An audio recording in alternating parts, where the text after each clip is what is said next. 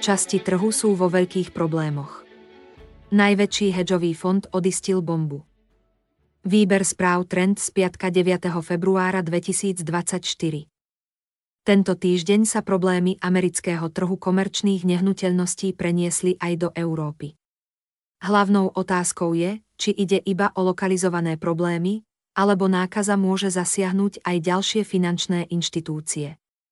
V piatok rozvíril obavy o finančnú stabilitu Jonathan Gowlan, portfólio manažér Man Group slovami, existujú časti trhu, o ktorých si myslíme, že sú vo veľmi hlbokých problémoch.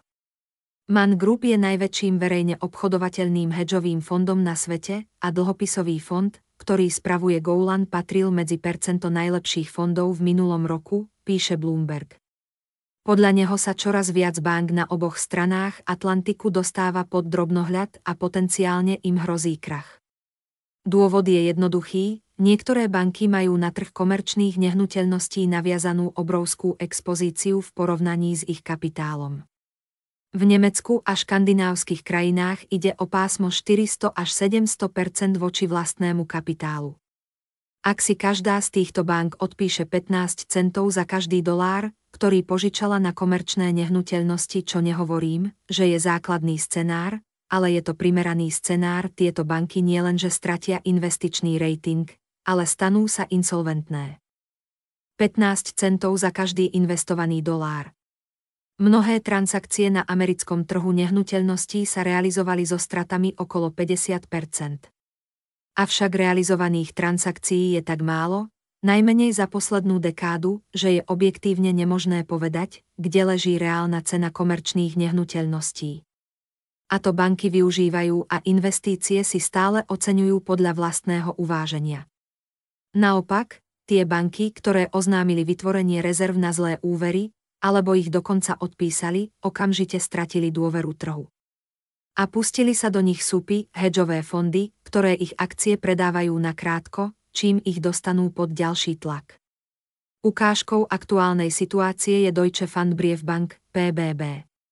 Krehká pozícia PBB lokálna nemecká banka má bilanciu v objeme 49 miliard eur, z čoho 27 miliárd je expozícia voči európskemu trhu nehnuteľností a 5 miliárd expozícia voči americkému trhu. Po poslednom prepade akcií je jej trhová kapitalizácia na úrovni iba 600 miliónov eur, čo je 1% hodnoty jej aktív. Ak sa do úvahy zoberú aj kapitálové dlhopisy, banka má celkový kapitál na ručenie v objeme 1,8 miliardy eur. Je to iba 36% hodnoty expozície voči americkému trhu nehnuteľností. Inak povedané, stačí, aby len jej portfólio amerických nehnuteľností stratilo 36% a banka vymaže svoj kapitál. To je dôvod, prečo Man Group hovorí o potenciálnej insolventnosti niektorých európskych bank. Kým ale banky nie sú nútené priznať nižšie ocenenie aktív, dokážu prežívať a veriť, že sa trh obráti. Táto stratégia má však problém, ktorý sa nazýva financovanie. Principiálnym rizikom každej banky je nesúlad medzi splatnosťami aktív a pasív. Kým do aktív banka investuje dlhodobo, pasíva musí prefinancovávať krátkodobo.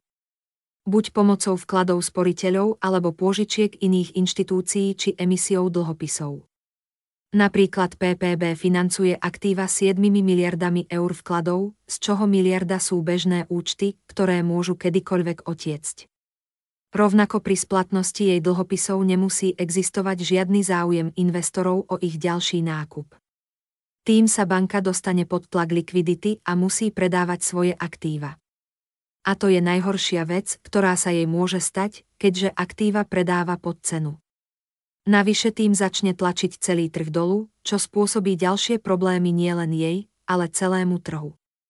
Ak sa má situácia na trhu komerčných nehnuteľností stabilizovať, centrálne banky a regulátory musia zabrániť rapídnemu výpredaju aktív. Veľké výbery z realitných fondov. Európska centrálna banka zatiaľ situáciu prehodnocuje, no opatrní investori na nič nečakajú. Európske verejne obchodovateľné investičné fondy zamerané na trh nehnuteľností zaznamenali pokles aktív oproti minulému decembru už o 10% ukazujú dáta Morningstar. Výber vkladov bol zaznamenaný 11. mesiac v rade v objeme približne 1 miliardy eur mesačne. Nejde o žiadne prekvapenie, keďže vysoké bezrizikové výnosy poskytujú mnohé dlhopisy. V takejto situácii je pre nehnuteľnosti ťažké im konkurovať. Veľkým európskym problémom však je, že až 40% investícií do komerčných nehnuteľností financujú realitné fondy. Ak si investori z nich vyberajú prostriedky, fondy sú nútené predávať aktíva, čo situáciu na trhu ďalej zhoršuje. K tomu sa pripája nové riziko Čína. Čínske spoločnosti trpia stratou hodnoty aktív doma, kde trh nehnuteľností padá. Na krytie domácich strát sa zbavujú zahraničných aktív. Bloomberg uvádza viacero príkladov, kedy čínsky investori predávajú nehnuteľnosť v Toronte s diskontom 45% či londýnskom Canary Wharf so stratou 60%. To všetko tlačí na nižšie ocenenie hodnoty realitného trhu. Čína nie je jediným zdrojom potenciálnych problémov na trhu komerčných nehnuteľností, dodáva Bloomberg. Juhokorejskí investori zle načasovali obrovskú stávku na kancelárie a vyššie úrokové sadzby spôsobili, že aj nemeckí a severskí prenajímatelia predávajú nehnuteľnosti s veľkými zľavami. Riziko finančnej stability Ak sa situácia nestabilizuje, prepad cien komerčných nehnuteľností ohrozí finančnú stabilitu nielen v Spojených štátoch, ale aj eurozóne. Napriek rizikám a potrebe rýchleho zníženia úrokových sadzieb ECB, centrálni bankári neustále riešia infláciu.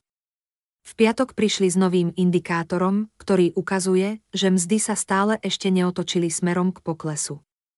A tak sa do znižovania sadzieb nebudú hrnúť. Centrálni bankári aktuálne neadresujú riziko finančnej stability a miesto toho veria, že mzdy môžu vytlačiť infláciu vyššie.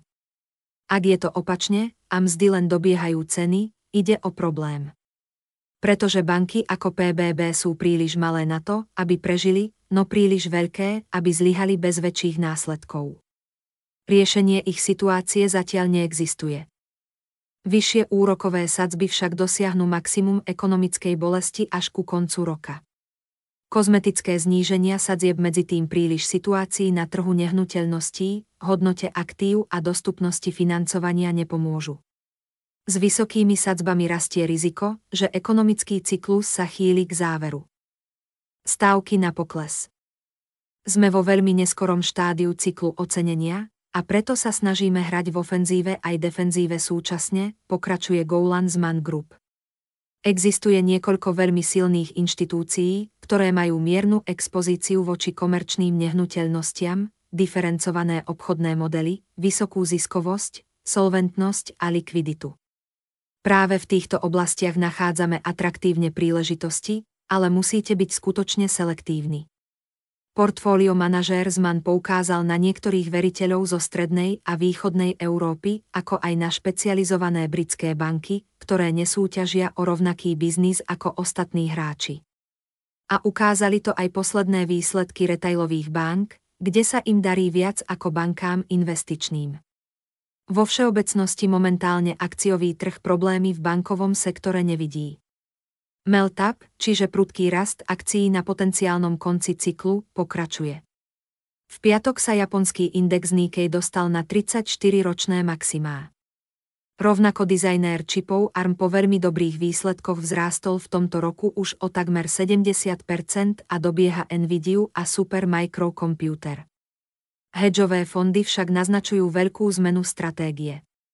Miesto dlhých pozícií, začať premýšľať nad krátkými stávkami na zraniteľné akcie a držať iba tituly so silnými fundamentmi. Táto stratégia má jednu veľkú výhodu, a tou sú vysoké úrokové sadzby. Predajom akcií na krátko, keď si fond akcie požičia a tie predá, získa hotovosť. Síce prichádza o dividendy v hodnote zhruba 2%, no prostriedky môže umiestniť na peňažnom trhu s výnosom 4 až 5% Je to ďalšia veľká motivácia špekulovať aj na pokles akcií.